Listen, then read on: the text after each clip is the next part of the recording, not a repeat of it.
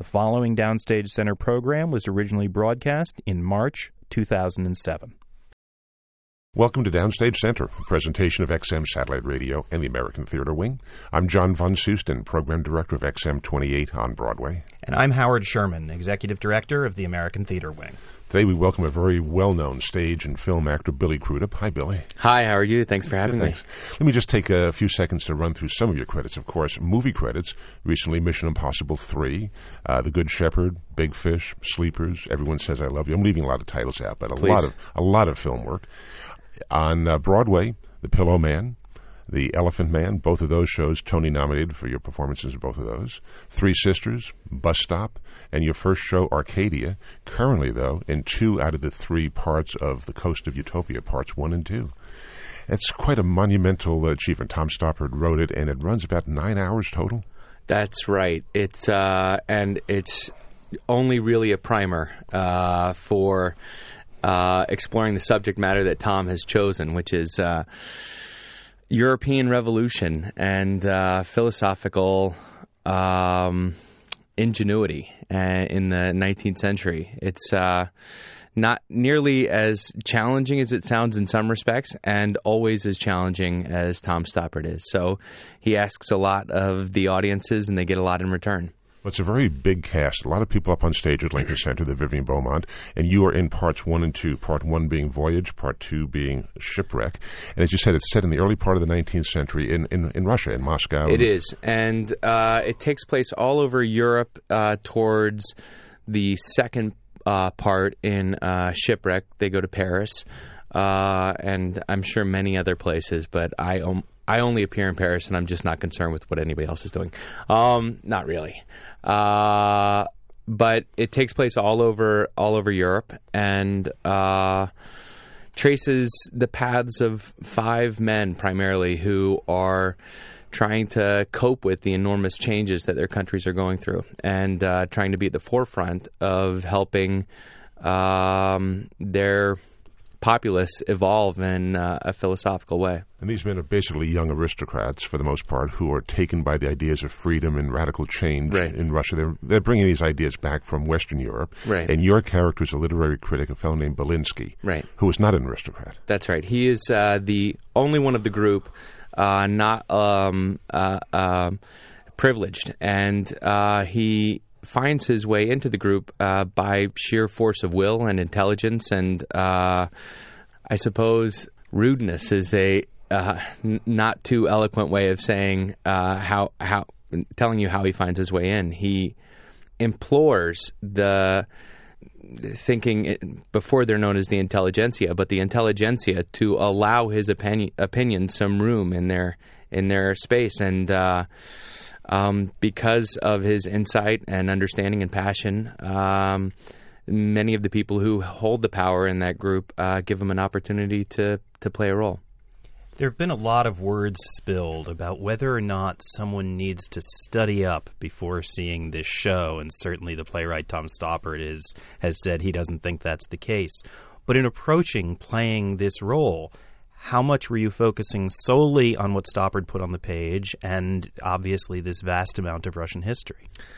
because Tom is a writer of incredible knowledge and uh, vast intelligence, he includes each character's uh, intellectual history and their their own knowledge into every word that they speak. So consequently, if you don't understand what the character understands at least superficially, you can't just play the scenes because the scenes are dependent upon what he's known and when he knows it and his understanding of the the dialogue that uh, that he's in the midst of. Particularly my character who uh, is uh, infuriated by the state of art in Russia, and so I had to have some superficial understanding uh, of uh, what was available in Russia at the time, and then you know I draw a correlation to the kinds of stuff that that I'm familiar with, and um, But Uh, did the cast go to Utopia School and, and really get fed what they needed to know, or was you know, it you self-discovery? to well, you always go to some kind of school. I mean, uh, there,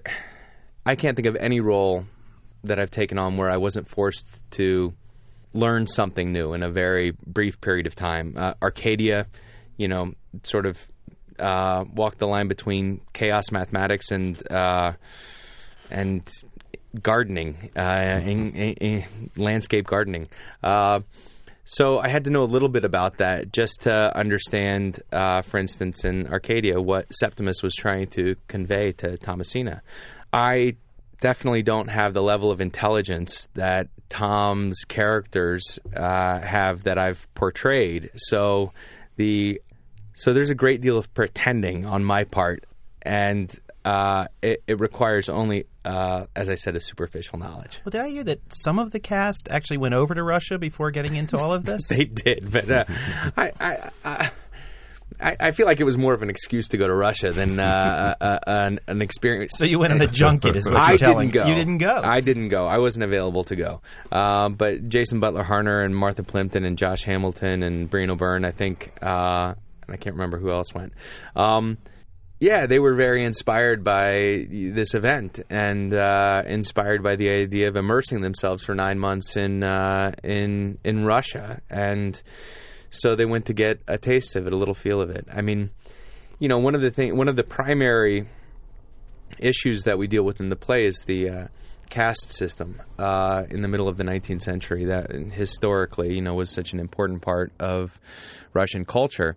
And despite the fact that there have been revolutions and uh, communism was meant to, you know, sort of dispel the caste system, it's there in their heritage. So I, I, I assume there's, um, you know, still a taste of it, uh, still wafting through the air. So they probably got a little something out of it. Your your character, Belinsky, was a real person. Mm-hmm. Did you do any research into him, to his personality, what he was all about? Well, there, there I read the book that basically everybody else is reading now uh, because the uh, Isaiah Berlin's uh, uh, Russian Thinkers now a uh, bestseller in New York, thanks know, to Coast of Utopia. Our uh, who went on to do suggested reading for for audience members gave us those books first. So we uh, th- there is actually a passage in Russian Thinkers uh, chapter really that's about uh, Vissarion Belinsky and what a powerful figure he was. And I've never had such an extensive character description. Uh, uh, to to draw from before. You know, typically you get a couple of lines in the play or in the film script that say, uh, he's an ambitious person with a you know hometown swagger or something. Mm-hmm. I don't know. Um, and that's about all you get. And uh, this was one very extensive, well written chapter about very specific things. And Tom obviously used it as well to um, draw from in writing the script. So it's pretty demanding in some respects uh, uh, um, uh, the kinds of character traits that you have to attend to when playing this guy. So it was really helpful. Well, I'm not sure either what word to use, but I would say words like animated, energetic, uh, yeah. maybe not even quite, but almost over the top in terms of your portrayal of this guy. Definitely. Was that you, or was that the way the guy well, really that was? was? M- that was my interpretation uh-huh, of the uh-huh. way that the guy was everything that I read talked about his discomfort uh, and his inability to overcome his own insecurity, uh, uh, and that only had to do with the class system.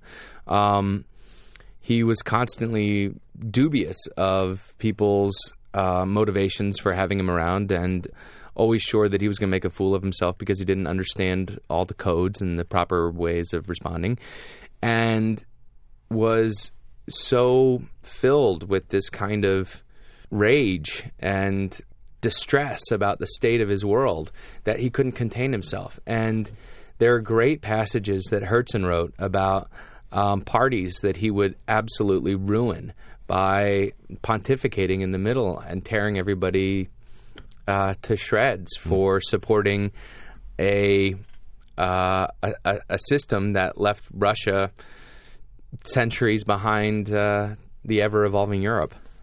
Obviously, this is more than just one play. It's a bigger production than simply being in a play. In some ways, it's like being part of a rep company, even along the same themes. When you were approached to do the show, obviously it's a long time commitment. There's the multiple parts. There's certainly more rehearsal. What uh, what appealed to you when when you looked at this? Well, there were several things. Uh, The first is uh, the writing, definitely. Uh, that's Tom's one of the preeminent uh, playwrights of our time, and uh, one of the reasons he is is because he's spectacular with language. And uh, one great reason for being an actor is you get to be far more eloquent uh, for two hours a night than you are uh, in life. And when somebody gives you you know, a 10 minute monologue that uh, uh, speaks to a very specific and beautiful kind of passion about the world, uh, and you get to be expressive through that. It's uh, it's a pretty enriching feeling, and there were um, sentimental reasons for me too. Uh, Lincoln Center was sort of where I got my start with Arcadia and with Tom Stoppard, and um, I've been wanting to work with Jack O'Brien for some time. Uh, Belinsky was a role that I just couldn't turn down. It, it, it, it's the kind of role that appeals to me that I don't get offered so often. So that was exciting. What specifically appealed to you that you say you don't get the opportunity to play? Well, uh, he's not the protagonist. Uh, he he may be a, a, a sort of um, conduit for the audience, uh, but he's not uh, the focus of the narrative.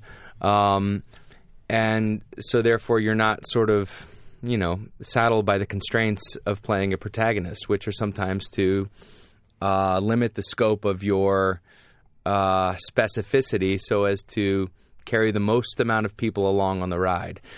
That's never explicit, but it's implicit in a lot of uh, the roles that you're asked to play as the kind of uh, narrator of a story. Um, a good example might have been uh, Katurian.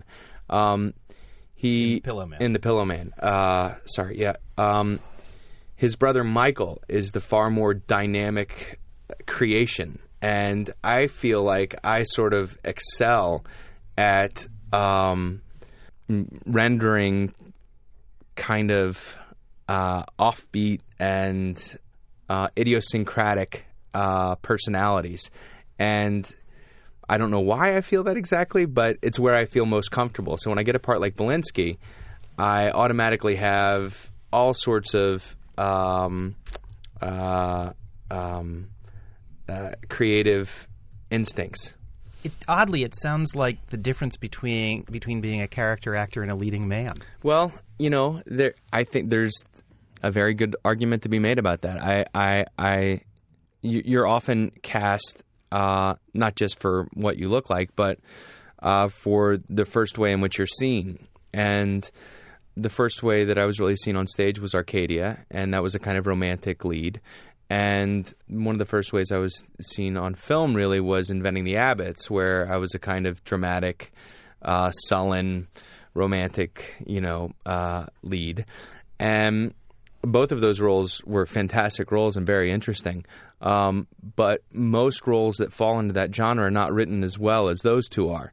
So if you get sort of pigeonholed in um, that grouping of uh, characters, you run out of interesting things to do pretty quick. And so that's when I started to try to make sure I did other things like Three Sisters. I played Solyoni in Three Sisters.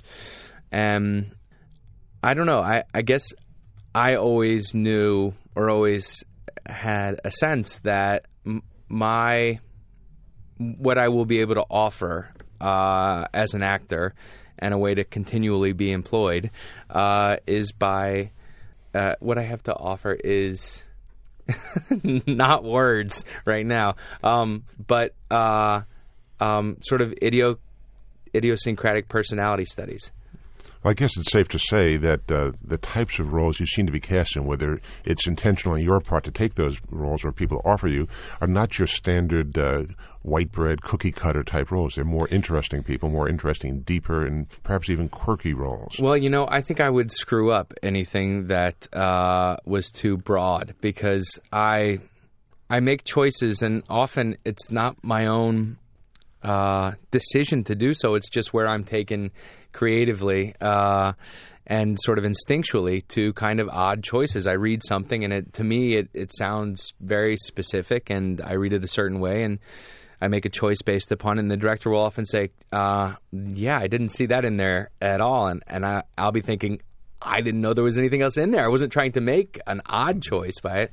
So, you know, in some respects, I don't think that I would service uh, um, uh, a play or a film where I was meant to be sort of simplified in some ways. And there are other actors who do that very well and convincingly in a way that draws you in. And I think, you know, I would probably end up alienating people. Is it that you are attracted to these roles, or the roles become what they are because of you? Or that's a good question. I, I, I guess I always end up making them, you know, m- my own, in spite of myself, uh, and I'm almost always trying to do just the job that I'm asked for, but uh, I often get looks of surprise uh, by the the choices that I make in any in any one role. Of all the different roles you've done, both on stage or even in film, is there any one single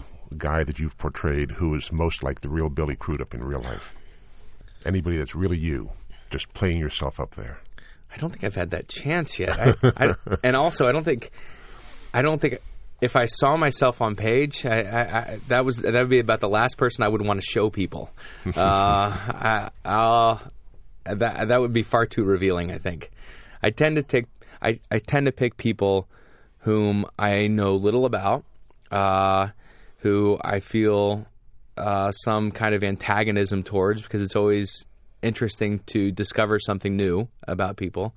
Um, and uh, I kind of like to, you know, question my own predispositions about per- different personalities. I can remember doing Without Limits and feeling like Steve Prefontaine was the type of brash uh, personality that I had an innate antagonism for. Uh, I preferred always the more subtle workman um, uh, athletes than the sort of celebrity stars. And so it was a great opportunity for me to, you know, kind of go into the lion's den and and um, rearrange my own choices. So, if I'm understanding correctly, then you you tend to gravitate toward characters, toward men you don't yourself particularly like because do you find them more interesting that way? Is, yeah, is often I think you know, but it's it's not. I would be wrong to characterize it as as people I don't like or. Uh, it's it's and and I did kind of say that, but I think it's more people I don't understand, uh-huh. and I get curious about it. And so when I'm reading a script, I start trying to solve the problem. Sorry about that. I'm knocking stuff over. Um, don't worry, I'm going to make a mess of this place. I'm not afraid to either.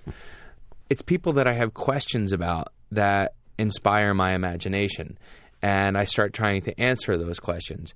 If I see somebody on the page that that I understand uh, pretty quickly uh, and would know how to pray, play pretty quickly, it kind of it kind of takes the fun out of it for me.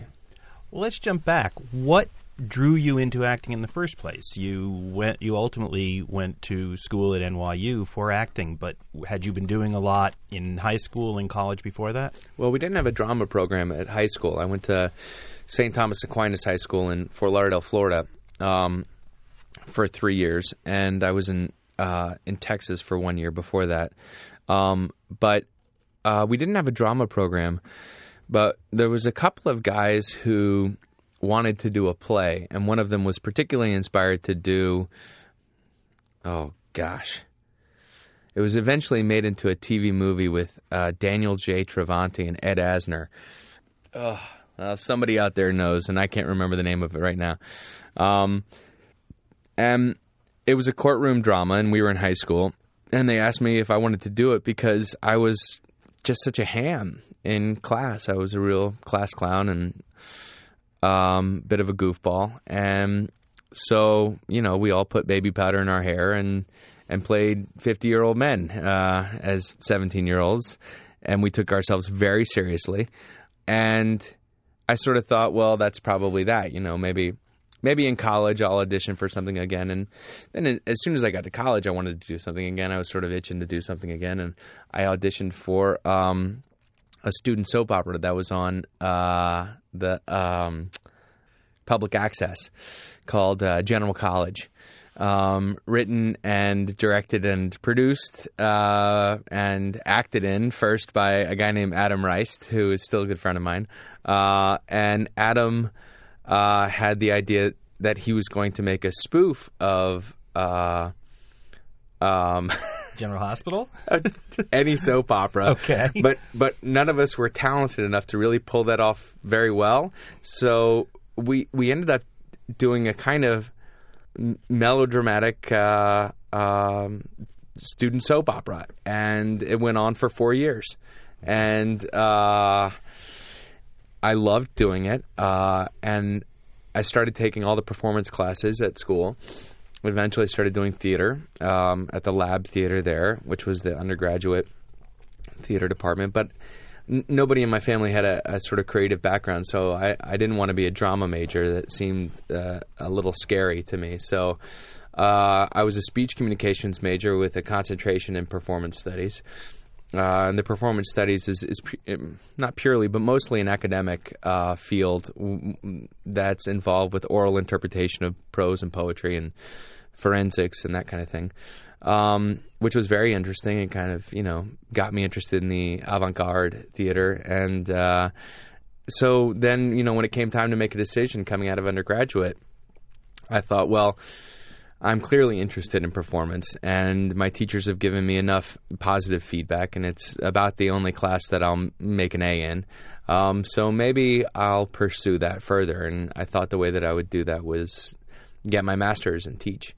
So I went to NYU, and um, it's a professional actor training program. And from the first day I got there, I never thought about teaching again. And pretty famously, you came out of that program and almost immediately you're in Arcadia, a very high profile production. But I read something in preparing for the interview that said you actually blew your first uh, audition for the show. Yeah, I didn't. I, I was auditioning with Daniel Swee, and I didn't. Uh, he was giving me direction, and I wasn't as facile an actor as I needed to be, and so I made the choices that I thought he meant at the time. And then as I was walking out, I'll never forget. I was walking right out of the garage at Lincoln Center uh, by the stage door, and it hit me what he meant. And, And you couldn't go running back in. and I couldn't go running back in. So I called my agent and I said, you know, at which every agent I'm sure gets this call 30 times a day, which is, I just figured out how he wanted me to do the audition. Is there any way you can get me back back in? And uh, so he called me back about 30 minutes later and he said, you know, I talked to Daniel and he said, uh, this is the ca- casting director at Lincoln Center, Daniel Swee, and he said. Um, he understands, but he just doesn't think you're right for the part. And so I was very disappointed, but that made sense to me. But I, I was so excited by having understood that piece of direction and how to apply it that I started to kind of rehearse it myself, just as a kind of acting exercise. And I had a friend uh, at the time who liked reading Thomasina. So we met a couple times, maybe once or twice, and read the scenes just for ourselves. And I kept thinking about it and kept kind of, you know, developing in my head what, what I would have done. And two weeks later, uh, I got a call um, saying they hadn't found anybody yet, and would I like to come back in and audition again? And by that time, I was, you know, fluent in it. I had done it so many times, and the next day, I had a call back with Trevor Nunn, and I got the part that afternoon. Wow. That's pretty good. Yeah, it was really lucky. Very good way to, to get into the business, so to speak. Definitely. Well, and I had just in in the time between when I did my first audition for Arcadia and when I came back, I actually went to work for three days on a movie in California, and was fired from that, and thought. Mm, I don't know if I want to keep acting. I'm not going to say which movie, but um, I was like, I don't know if I want to keep acting. I was devastated. You know, I was supposed to work for two days and then come home for two weeks and then go back for two more days. And I got home after two days, and my brother said the director called, and I was thinking, why would the director call? She didn't talk to me much then. You know, I I, I, I kind of joked with my brother, she's probably going to fire me. She did. uh, so it was quite a, a, a three week journey there for me. And uh, and then suddenly you're in the American premiere of a Tom Stoppard play directed by Trevor Nunn on the main stage at Lincoln Center Theater with a fantastic cast. I mean, that must the have been best ending to that story you can you know possibly imagine. It was it was incredible. I, the truth is, at the time, I felt tremendous pressure um, because that's the the way in which you just articulated it is the way it kept appearing in my mind that this is very important. This is very important. I have to do a very good job, and that didn't necessarily translate into enthusiasm and excitement. It, it translated into pressure. I don't want to screw up this play that I love so much, and I don't want to screw it up, you know, for Tom, and I don't want to screw it up for the cast, and um, so it was it was it was pretty challenging for quite some time. And you know, I I was new. I'd never done a play for that long. I didn't know how to sustain uh, a performance over a long period of time. Um, there was there was a very steep learning curve uh, for me, um, and also all the attention and dealing with interviews, and there was quite a bit going on at that uh, that period of time. Were there people who helped guide you through that? There was, I, uh, in fact, uh, a guy named Simon Halls, who was a publicist in uh, New York at the time, was good friends with my agent, who I had right out of school, Karen Friedman, what's her name, and Philip Carlson. They worked together, um, and uh, and Simon came and saw one of the previews of Arcadia, and he came up to me afterwards and he said. Billy, you probably don't know this yet, but you're, you're going to have to do a lot of interviews, uh, and you're going to have to start, you know, uh, attending to the press, and uh, I can help you through that. And you know, I sort of thought, oh, here we go, here comes the blood suckers. You know, you take five percent, you take ten percent. Here goes a man. So I was a little dubious, and I said, you know, uh, let's, you know, do it uh, on a kind of uh, trial basis and uh, we still work together today. Well, speaking of learning curves, that audition process, blowing it the first time around, then finding what he wanted and going back, did that influence you then for future auditions, future roles that definitely, you're going for? Definitely, I, you know, preparation? the I think the thing I sort of took from that was that that the moment you get to audition uh, for any role is the chance that you get to play the part, and that if you can imagine that it begins and ends there, uh, it gives you an enormous enormous liberty to. Uh, I'm trying to block the sun for you. Um, it gives you enormous liberty to um, to experiment in the moment, and uh, and it helps when you've had a, when you've landed a few jobs and you don't have the pressure of, of um, needing the audition to go well so you can either you know get your health care or you know make your monthly payment which is the problems that all actors deal with mostly or that most actors deal with. Um, but even so um, you have to find so many ways to compartmentalize as an actor that that's one way that I found was very helpful for me to just imagine that each audition that I got was my chance to play the role. And sort of, you know, you give good performances and bad performances just like you do every night in the theater. You turned around fairly quickly after Arcadia and did Bus Stop, which certainly was a different character, to say the least. Tell tell us well, about. that was kind of my design too. You know, I'm I. It was important to me to give myself give myself give myself give myself as many opportunities as possible.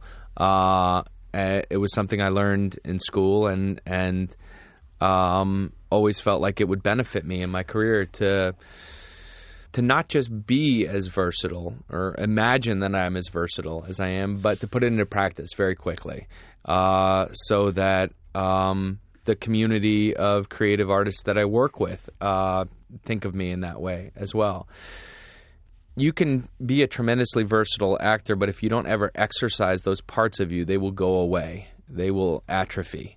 And I don't know if it was panic on my part or uh, I was overzealous or I don't know, but I, f- I tried to find a part that was as different physically, emotionally, intellectually, superficially as possible. And, uh, and Bo certainly fit the bill for that.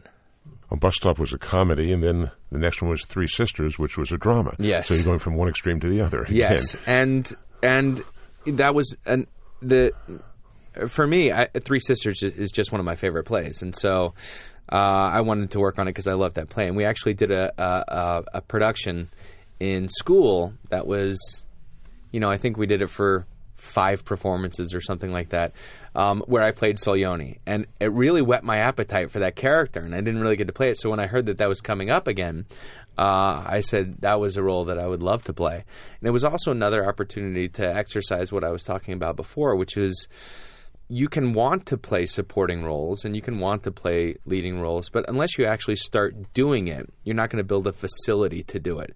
Um, so this was a chance for me to, you know, do a, a regular three month run in a very small role uh, that, um, you know, I I had to develop skills to keep my imagination uh, occupied uh, and learn how to.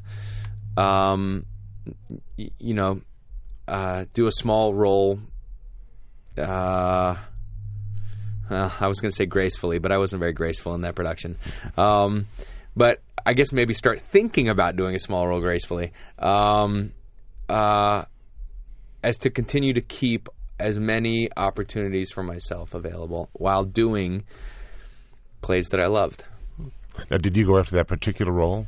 because you had done it yes. in, in, college. Yes, and Tusenbach is not a was not a good role for me uh-huh. at the time. I mean, it's the most beautiful role. I love it, uh-huh. but I it would it would uh, there's too many impediments for me to kind of overcome to play it. Back then. Back then, yeah. If you're going for it now, would it would it be any different? You know, it's funny once you go past once you go past the roles and age, you uh-huh. stop thinking about them. Like uh-huh. I haven't even thought about Tusenbach, and uh-huh. you know the next next step for me is Vershinin, you know, and so uh, and maybe I'll stop and on maybe I'll stop with Andre on the way, um, but uh, Tusenbach, I, will just I'll just always love Tusenbach from afar. Next was the Elephant Man. Did you go after that? Did they go after you? How did no, Sean Mathias. Uh, I was in working in London, uh, and I met Sean Mathias at a party, and uh, we had met once before. I auditioned for Indiscretions, and um, he said, "I have this very strange thing to ask you. Um, I'm interested in doing the Elephant Man, and would love for you to play the part. Do you have any interest?" And I hadn't read it. You know, I, I was familiar with the movie, but only mm-hmm. you know I, I, from when I was you know an adolescent. Um, so I took a look at it and uh, first of all, the uh, the play is um, it's an extraordinary story to begin with, but the play itself is uh, really interesting. And Uh, uh, by interesting, I mean that it doesn't take a sort of Act One, Act Two, Act Three standard format. It's maybe I can't remember if it's ten scenes or something like that that take place all over all over uh, uh England, and it doesn't follow any one relationship solely. It kind of is vignettes. Yeah, it's an oddly fractured and fragmented play. People who are familiar with the the David Lynch film go straight through the chronology. The play is is much more spiky than that. Yeah, and it le- it leads. Um, it leaves a lot of room for interpretation, and you know, one of the things that I love about the theater is the um, ability to experiment and use your imagination, and, and and Sean's idea was to try to use the company to build the the play, um, and rather than just having the sort of designer's design, the lighters, the the the lighting designer's light, uh, and him stage, he kind of used the whole company to.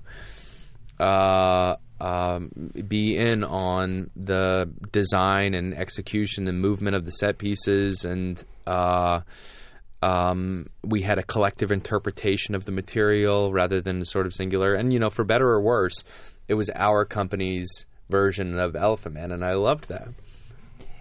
At the point at which you did Elephant Man, you had not done Broadway for a few years. There had been some off Broadway, but certainly your film profile had increased enormously. Um, in particular, with Almost Famous in 2000, which was really a, a role that a lot of the public got to know you from did the recognition that you now had affect the way you were either part of the company, part of the production, or even people's perception of you going into that show?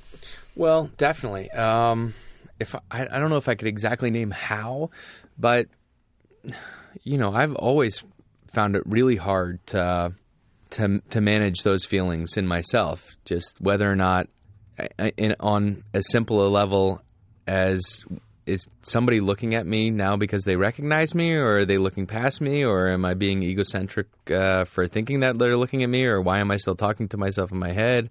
Am I schizophrenic? Uh, you know, it's really hard to kind of learn how to manage. Um, newfound fame. And even when it's on as you know, um, small a level as it is from was for me with Almost Famous, in you know, and it was still a difficult thing, and is still a difficult for th- thing for me to to to kind of sort out. And fortunately, I never took you know a great deal of time off from work and then kind of got back into it after I had had some success or something. I continued to work throughout, so the working experience experience was pretty much the same.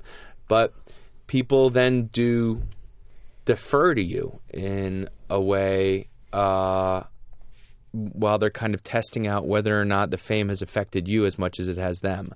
And um, that happens more with film than it does in the theater. It's like, you know, when producers come up to you on a film and they're just terrified about whether or not something they're about to say is going to send you into a blind rage that will make this magical thing that you're going to present to them, you know, this. Uh, um, acting is so ethereal to some people, you know that that uh, it feels like if they feel like if they screw it up, they just pissed away their commodity, you know, and so they'll come up to you with those eyes like. I hope this isn't the wrong thing to say. And so it immediately empowers you in a very destructive way, and you have to be very cautious about how you manage and negotiate those situations because it's very easy to take advantage of. And I understand why so many people do. As we do this cursory run through your resume, I need to ask about a show that most people didn't have an opportunity to see. Oedipus. Uh, well, there's one. I, I, was I was going to Resistible Rise of Arturo ah. Yes, I guess yes. there's more that you'd like to bring up, but I, I, have to ask. Um, you're you're one of the few people who got gets to say they were in in a show with both at the same time, Al Pacino and Tony Randall.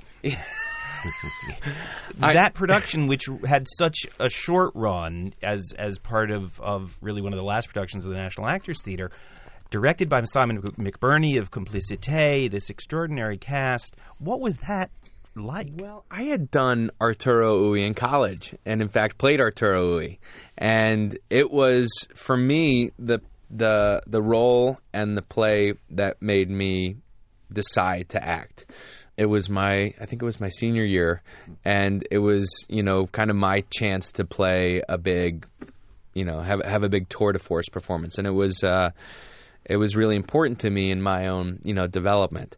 Uh, so the play itself had all sorts of sentimental notions. I had also seen Simon McBurney's uh, Mnemonic uh, is the one many saw. No, I saw no? Caucasian Chalk Circle oh. about seven years ago in London, and it was the most extraordinary production I had seen at that time, um, and not just uh, not just because the play is pretty uh, exotic, and I always am uh, taken by Brecht. It, it, was the staging was so inventive and made such wonderful use of the audience's. Um, oh, what's the great Okay, take take some time for yourselves, if people, it, while I think of this. If I'm, that comes to you, I, it will, I'm sure it will. But he, he used such uh, some such great theatrical devices that I was really inspired and thrilled by it, and always kept it in the back of my mind. And so when I heard that he was doing Arturo Ui, basically I just went in and said, you know, I'll do whatever you want. Um, and if if you want me to be a part of the company, I'm happy to do it. I'll do a couple of roles. You know, I just want to be a part of the experience because I've I admire the what the work that you're producing, and I want to watch it in action. And uh, and so that's what I got to do. And what was uh, being inside like? Well, Simon. Simon is uh, he's a force. He's a singular force. It. I had just come out of Elephant Man, which was you know basically a, a little socialist enclave where we all made decisions, you know, and we we uh, we created the production ourselves, and and and and Simon is a dictator. You know, he has these brilliant ideas that flow nonstop from his head, but it is his vision that you are producing. And so that was a huge shift for me to make in the space of, you know, I don't know, two months or something like that. So it took some getting getting used to.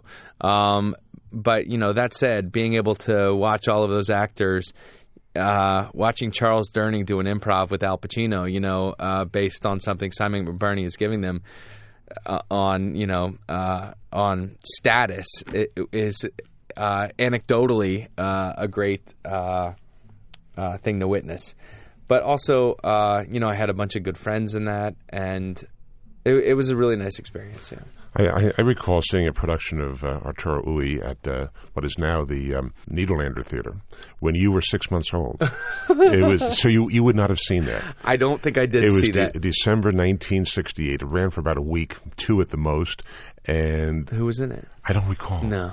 I, I, don't recall even understanding what the play was about. Well, I, I, that that makes perfect sense. Yeah, and uh, I was hoping maybe you could tell me what it was. No, I, I kind of figured it out since, but uh, it was a very kind of obtuse production. I'm just wondering if that had any influence on later production, like the one you were in. Was well, it, it's and any reference. it's any an imperfect play. There's uh-huh. no question about it. It uh, he Brecht, I think, wrote it in a hurry uh-huh. Uh, as a response to the fascist fascistic rise of uh, of Hitler in in Europe, yeah. and he was um, he was terrified. Brecht was terrified about it, and you know he he was kind of expressing what Belinsky expresses in A Coast of Utopia is why don't you people see this? You know, please somebody see this. This is devastating what's happening around us, and the play is kind of constructed with that sort of frenzy. Uh, so it, it it's imperfect. It's a kind of shotgun approach to getting the audience to you know, metaphorically and allegorically understand what's happening um, uh,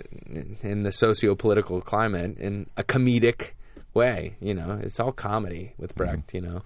Well, a much more recent play, one that also has a certain amount of frenzy in it, of course, is The Pillowman, which you were in a couple of years ago, and Howard asked the question before when you were in uh, The Elephant Man, how your your fame at that point uh, influenced the way people saw you or the, your performance, all that. So here you are, three years after Elephant Man. Now you're in The Pillowman, and you were even better known as a, as a movie actor.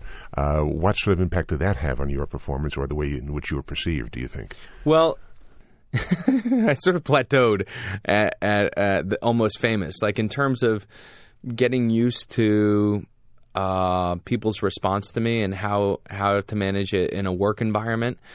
You know, I don't, I don't typically take projects that um, that are going to elevate me to the status of. Nor am I offered, by the way, products that are going to elevate me uh, to the status of someone who people uh, will always defer to, and you can sort of, you know, wield all of your power all the time. I'm not so interested in that. You know, I'm I I'm I'm I do my best work as a secondary artist. Uh, that is to say, for me, the playwright and the director are the primary artists, and if they can tell me what tool I can be to not what a tool I can be, by the way, for those of you listening at home, uh, uh, but what tool I can be in the building of their piece, uh, I can excel. And I have no uh, designs on, you know, kind of, um, oh, who's a good Orson Welles, you know, um, uh, taking a project from beginning to end, and I'm I just don't have that, you know, size of intellect. I have a very narrow uh, a focus in my work, and so uh, um, I've never been, you know, really given the opportunity to to to exert all of that power and and force. Um, but things haven't really changed for me, you know, uh, in in my work environment from from the first day I started working. You know, the first day some people are a little nervous. Some people come up and say I'm a fan, but most people I've worked with before now, you know, at some level or not or know them from the theater. Or, uh, the role of Katurian that, that you mm. played in Pillowman, uh, again, the word quirky comes to mind. Mm. Uh, hmm. interesting, uh, different than the average role. Did you go after that specific role? Did they come after you? How, how did how did you become Katurian? Um, well, they they asked me to read for that role, and I went and auditioned with John Crowley because he, he didn't know my work before, and you know I after I read the first page and a half, I knew it was something that I would want to do. I didn't really even know what the play was going to be about, how it was going to evolve, but the writing, the nuance that was in the text was so specific and so exciting and required such dexterity to move from moment to moment that I knew it would be something that uh, I could uh, grow with, uh, uh grow in as an actor, and that's always exciting. Elephant Man was similar in a lot of respects. Physically, I knew it would be demanding, and I knew it would force me to, you know, go outside of myself to to to kind of develop more skills. So, I auditioned for uh, Katurian, and essentially just worked with John for a day. John Crowley, the director. Uh, and yeah, that was it. That was how it happened. Martin McDonagh's plays. And then I read the play, by the way, and I was horrified. I said, I want out. Martin McDonagh's plays are an amazing mix of wit and terror, often with instants of each other. What is it like to be in a show that sort of whiplashes around for the actors and indeed for what's going on out in the audience with people? Well, once you get control of it, it's thrilling because then you get to be the little puppet master out there, you know, taking people from one to the next, and you hear people gasp and then they're thrilled and I had the unique uh, experience in that of addressing the audience and telling stories straight to the audience. So that was the first time I really got to engage, and uh, which can be uh, exhilarating, depressing, uh, terrifying. Because you know, I, Pillowman for sure. I would pan across the front row as I'm telling these stories to people, and you know, there's a 17 year old couple who are absolutely thrilled next to a 50 year old guy who's dead asleep next to a 70 year old woman who is laughing her ass off you know that uh, they're seeing a martin mcdonagh play the audience i had the most unique privilege you know to witness the uh, the the the, um, unexplainable reaction uh, they're you know it, it crossed all all barriers and boundaries. I would I could never have said, "Oh, this is a play that appeals to young people," or "This is a play that appeals to old people," or "This is what people think is funny," and this is what everything. Uh, it was all up for grabs in that, and uh, that was a really exciting experience. But when you're when you're the one in charge of it, and you know that it's going to be provocative when you say a certain line, it's really uh, empowering and uh, I loved it. well, you're currently in uh, two thirds of Coast of Utopia, the, the, first two parts of the trilogy, which runs, uh, I guess, what, through early May here in New York That's right. at Lincoln Center Theater. Beyond that, in terms of uh, theater, in terms of Broadway or off Broadway, any any things you want to do or, or are planning to do? No, it, it, sort of goes back to what I was saying before. Uh, I wait for the director to say, "This is what you know. I think you would help in. You know, uh, I would have never thought to pursue Coast of Utopia and Belinsky if Jack hadn't come to me and said, you know, I think this is something you could play. So, um, it takes you know the right confluence of of uh, creative personalities to come together for me to get pretty inspired. So I've got no designs on anything at the moment. So you're just waiting for the phone to ring. That's basically. correct. That's correct. Any great roles that you've always wanted to play? I've played them. You know, I, I, all the roles that I've played have been. I've just had such great fortune. You know, I, I feel incredibly grateful. I mean, had I seen this production, I would be chomping at the bit to play Belinsky. You know, mm. so I remember that when I saw the first twenty seconds of it, Jack uh, did it. J- Jack um, showed the cast what it would look like. You know, when they bring the music up and pull the curtain off and. Mm you know, I would say once every three or four years, I go to a production and I think, God, I wish I was in that. Mm. It just looks like that would be so extraordinary to be a part of. And I got to see this first 20 seconds and I was like, that's one of those productions and I get to be in it. So. That's terrific. Well, I think on that note, it's a great time to say, Billy Crudup, thanks so much for being with us today. Well, thanks for having Center. me. Thanks. I appreciate it. Thanks, Billy. For the American Theater Wing, I'm Howard Sherman, reminding our listeners that these programs and all of the educational and media work of the American Theater Wing is available online, on demand, for free from our website, www.americantheaterwing.org. And for XM Satellite Radio, I'm John Von Soosten for Downstage Center. That's a wrap, and thank you.